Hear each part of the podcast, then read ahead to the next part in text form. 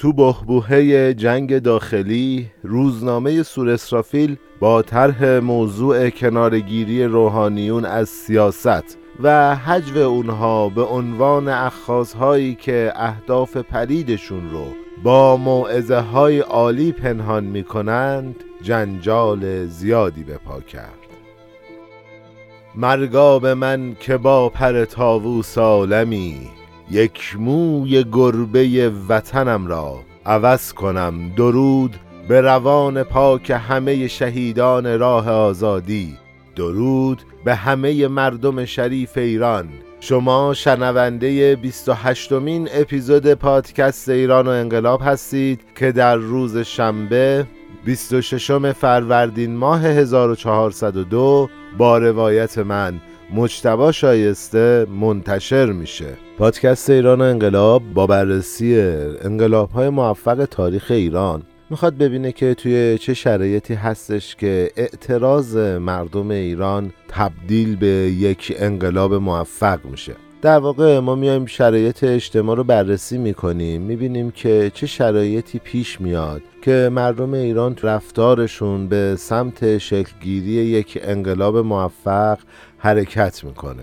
از طرف دیگه حاکمیت با انجام دادن چه رفتارهایی سبب میشه که اجتماع ایران به سمت یک انقلاب حرکت کنه و یا اصلاحات اساسی رو توی ساختار خودش بپذیره؟ ما توی فصل اول پادکست ایران و انقلاب اومدیم شرایط فرهنگی، اجتماعی، سیاسی، ژئوپلیتیکی ایران رو قبل از انقلاب مشروطه بررسی کردیم و با روایت عوامل تاثیرگذار انقلاب مشروطه به روایت از اعتراض تا انقلاب مشروطه رسیدیم و در نهایت ماجرای امضای فرمان مشروطیت رو براتون روایت کردیم. اما توی فصل دوم می‌خوایم بریم ببینیم که چه اتفاقی برای انقلاب مشروطه افتاد. در واقع می‌خوایم ببینیم ببینیم که آیا اجتماع و مردم به اون چیزی که از انقلاب مشروطه می‌خواستند رسیدن یا اینکه این انقلاب از هدف اصلی خودش دور میشه؟ بریم سراغ این اپیزود.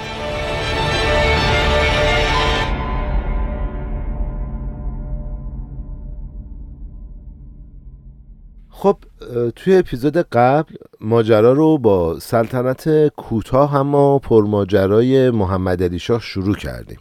تا جایی جلو رفتیم که فهمیدیم که شاه بعد از مقاومت برای امضا کردن بندهای متمم قانون اساسی وقتی با اعتراض شدید و گسترده مردم توی شهرهای مختلف مواجه شد و در نهایت چون چاره جز عقب نشینی نداشت مجبور شد که به مجلس بره و علاوه بر این که سوگند وفاداری به مشروطیت بخوره متممهای قانون اساسی رو هم امضا کرد و برای مدت کوتاهی مشروطه موفق به پیروزی شد. اما حالا وقتشه که بریم سراغ جنگای داخلی و اتفاقاتی که توی خرداد 1287 تا تیر ماه 1288 میفته بعد از پیروزی مشروطه رژیم قبلی بدون اینکه کسی برای طرفداری از اونها کاری بکنه سرنگون میشه. تجار ثروتمند دست فروشا، عمده فروشا و مغازهدارا، طلاب و تحصیل کرده های دارالفنون روحانیون و کارمندان شرکت های جدید و اصناف روبه و فول مسلمونا و غیر مسلمونا فارسی زبونا و غیر فارسی زبونا هیدریا و نعمتی ها شیخیا و متشرعه ها سنی و شیعه بازاری های پایتخت و همه ایالت ها همه با هم. برای نابود کردن ساختار قدرت سنتی متحد شده بودند. اگه فصل اول دنبال کرده باشید خاطرتون هست دیگه. هیدریا و نعمتی ها چه اختلافای شدیدی با همدیگه داشتن و اگه هیدریا می اومد مسجد و آزین می کرد نعمتی ها می اومدن آزین مسجد رو می کندن و به نشانه پیروزی تبر رو به در خونه هیدریا می زدن خب شما سطح اختلاف رو ببینید. توی این سطح از اختلافات این دوتا گروه ها هم با هم متحد میشن تا بتونن یک رژیم مستبد رو سرنگون کنن و یک انقلابی رو شکل بدن به اسم انقلاب مشروطه. در واقع اگه بخوایم به یه شکل دیگه قضیه رو نگاه کنیم اینه که ملت ایران به یه اتحادی رسید که همه اختلافای مذهبی، نژادی و زبانیشو برای رسیدن به هدفش فراموش کرد و همه مردم یه صدا برای رسیدن به یه مهم تلاش می‌کردند. نماینده های میان رو هم با انتخاب کمیته از روشنفکرای تحصیل کرده توی غرب که باید اصول قانون اساسی بلژیک رو با شرایط کشور منطبق می‌کردن دین خودشون رو به طبقه روشنفکر ادا کردن و کتاب میگه. در مقابل هم وقتی کسی مثل ملک زاده قبول می‌کنه که از بین بردن نظام سابق بدون مشارکت و همراهی بازار غیر قابل تصور بود دین طبقه جدید روشنفکر رو به طبقه متوسط سنتی می‌پردازه. کتاب از قول یه نویسنده مارکسیست که سالها بعد از اون دوره داشت تئوری آنارشیستی قیام رو بررسی می کرد اضافه می‌کنه که انقلاب ایران از لحاظ راهپیمایی های گرد همایی های توده‌ای و اعتصابات عمومی بین انقلاب های بورژوازی بینظیر بود. به شکلی که اگه حتی یه از مردم طرفدار دربار بودن نه توی حرف و نه توی عمل از حاکمیت پشتیبانی نمی کردن. داستانی وجود داره. یه لحظه من اینجا یه گریزی بزنم.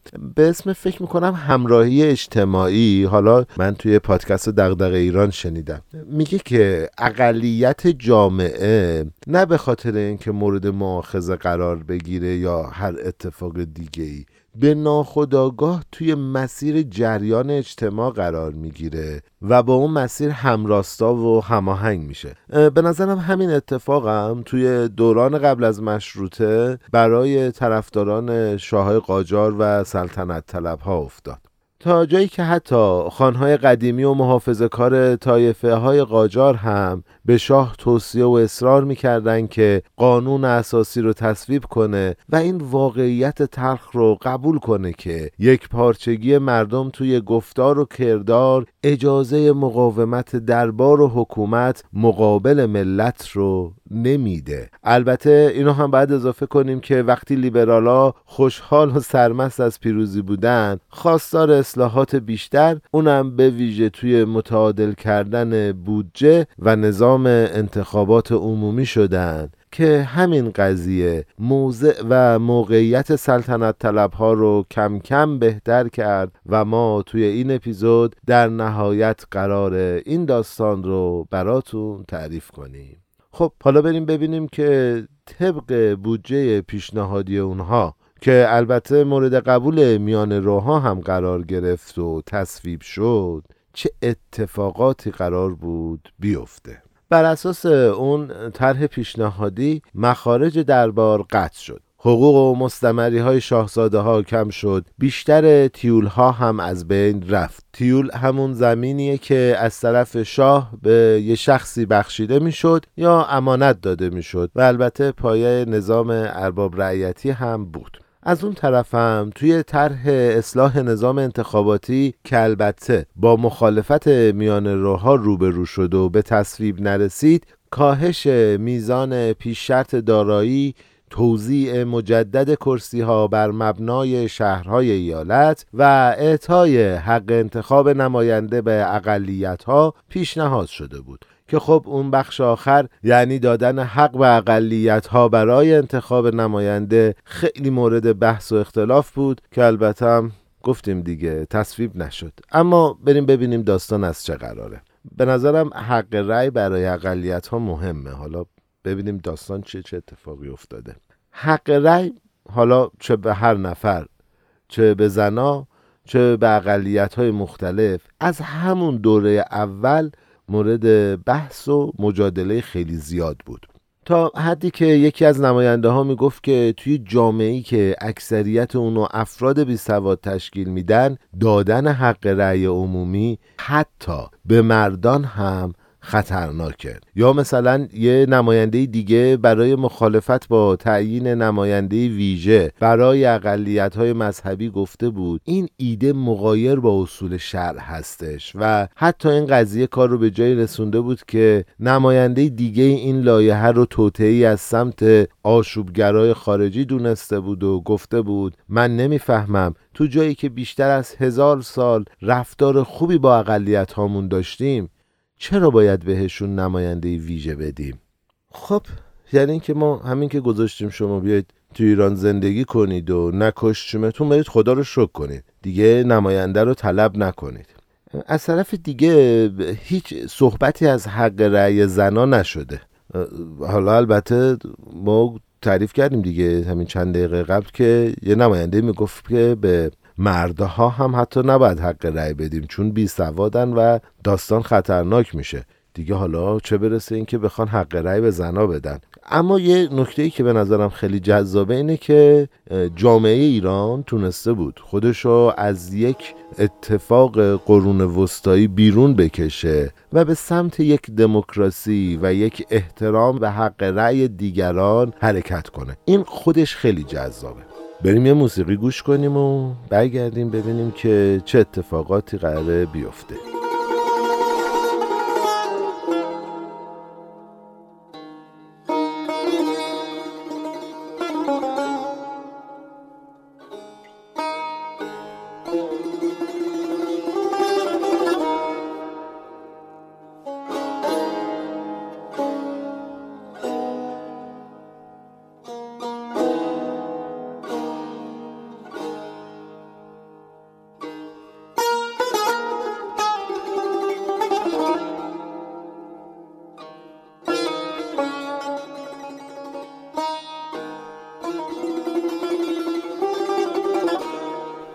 ما اتفاقات مجلس رو بررسی کردیم. حالا بریم یه نگاهی به فضای خارج از مجلس داشته باشیم.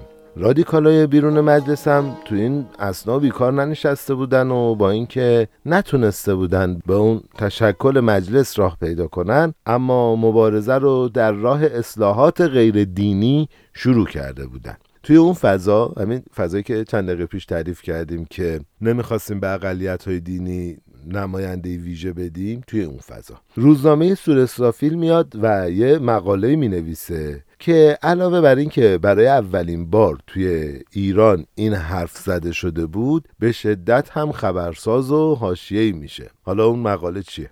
روزنامه میاد و با مطرح کردن موضوع کنار گذاشتن روحانیون از سیاست و حجو کردن اونها مسخره کردن اونها به عنوان اخخازایی که اهداف پلیدشون رو با موعظه های عالی پنهان می‌کنن و از خدا برای سوء استفاده از افراد احمق و حکومت بر اونها بهره می‌برن جنجال بزرگی به پا کرد.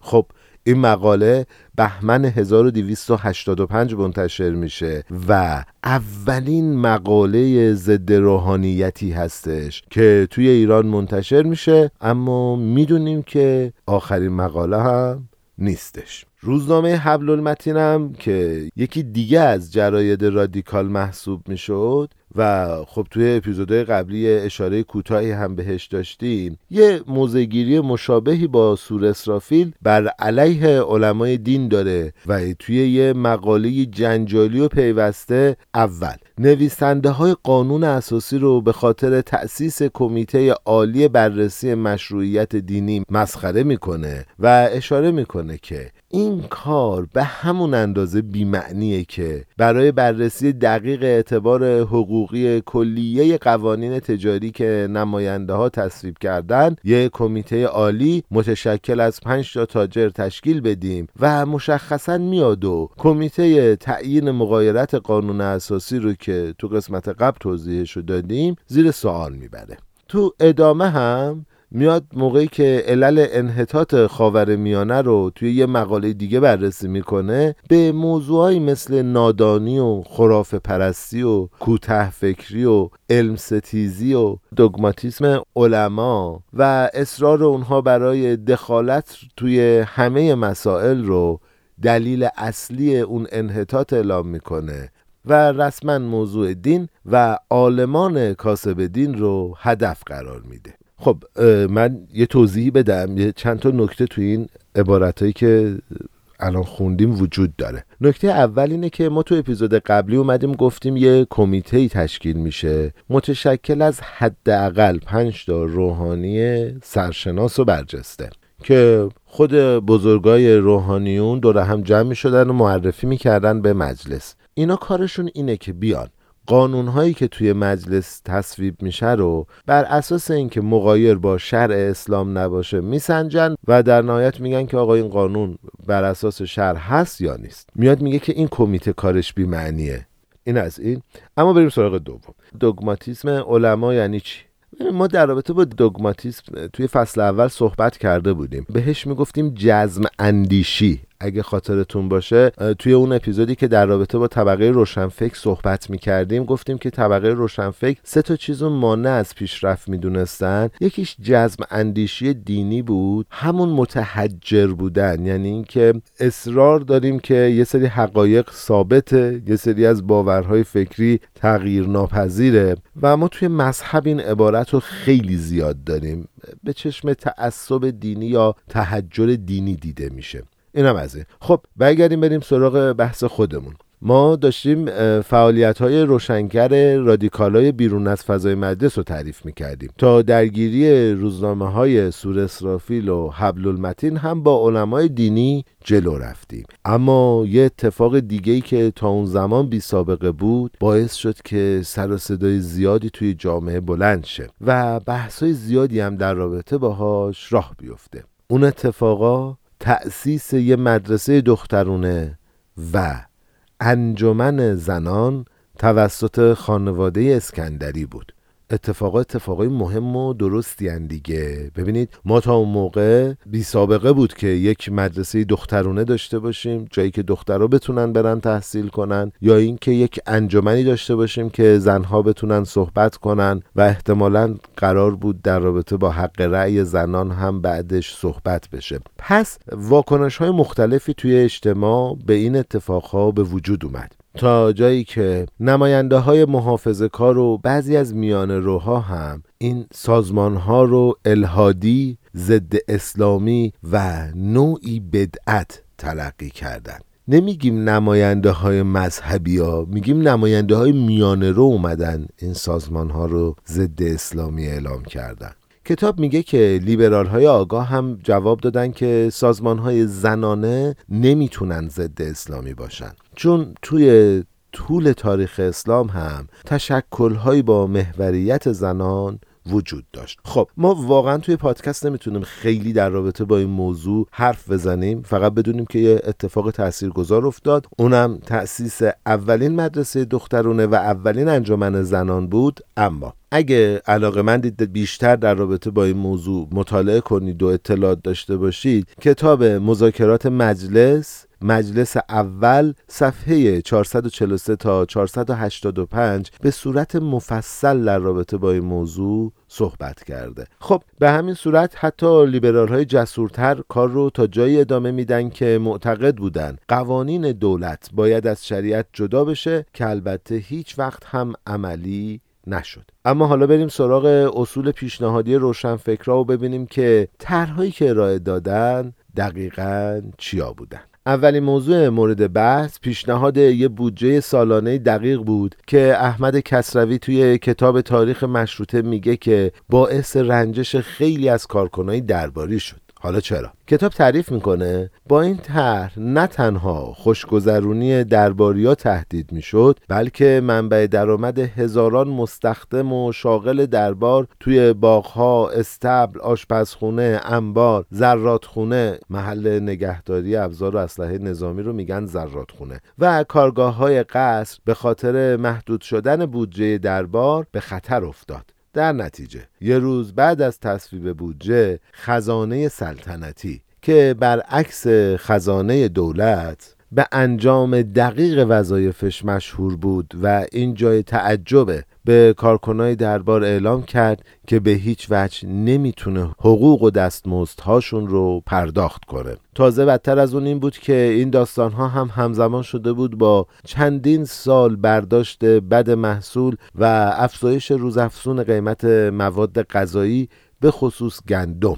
که نتیجهش این میشه که طبقات فرودست و پایین دست جامعه به شدت از طرحهای اصلاحی بودجه که هیچ توجهی هم به کاهش مالیات و مهار قیمت ها نداشت ناراضی و عصبانی بشه. کار تا جایی جلو میره که وزیر مختار بریتانیا توی مهر ماه 1286 یا سال 1907 می نویسه که مجلس از چندین جهت مورد حمله قرار گرفته. تصمیمات نماینده ها نه تنها باعث عصبانیت درباریان شده بلکه مردم شهرها هم به خاطر نایاب شدن نان به شدت ناراضی هستند و همون وزیر مختار یک ماه بعد می نویسه که مرتجعین یا همون طرفدارای دربار به آرامی از بین طبقات شهری دارن برای خودشون طرفدار جمع می‌کنن. در نتیجه بعد از به وجود اومدن این مشکلات سرانجام دربار انزوای سیاسی خودش رو شکست و سعی کرد با استفاده از این آب گلالود ماهی خودش رو بگیره و به مردم فرودست و طبیعتا بی سواد جامعه یادآوری کنه که توی دوره زمامداری ما این مشکلات نبود و سعی کرد که بر علیه مجلس پروپاگاندا را بندازه. خب یه نکته رو بگیم. یه خورده من توضیح بدم بالا چه اتفاقی افتاد. روشن فکر رو اومدن یه بودجه رو اصلاحاتی بهش دادن و خیلی بودجه دربار رو محدود کردن. نتیجه اون این میشه که خزانه سلطنتی میاد و اعلام می‌کنه که آقا ما نمی‌تونیم حقوق و دستمزد شما رو بدیم. کلی کارگر توی باغا استبلا تفریحگاه های پادشاه های قاجار توی شهرهای مختلف بیکار میشن.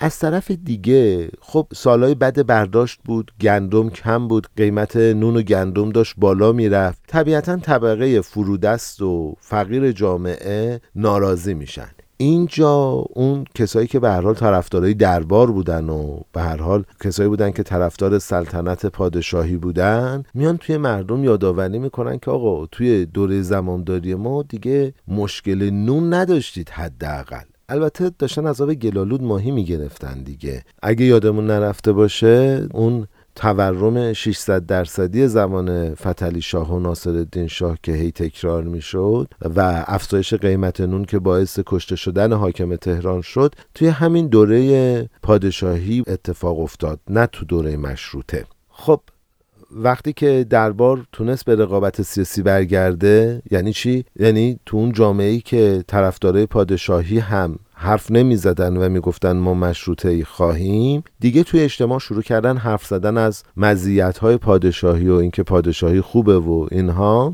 و بالاخره طرفدارایی رو توی بدنه فرودست جامعه پیدا کردن بر علیه رقیب سیاسی خودشون یعنی مشروط خواها چه کارهایی رو با کمک چه کسایی انجام دادن.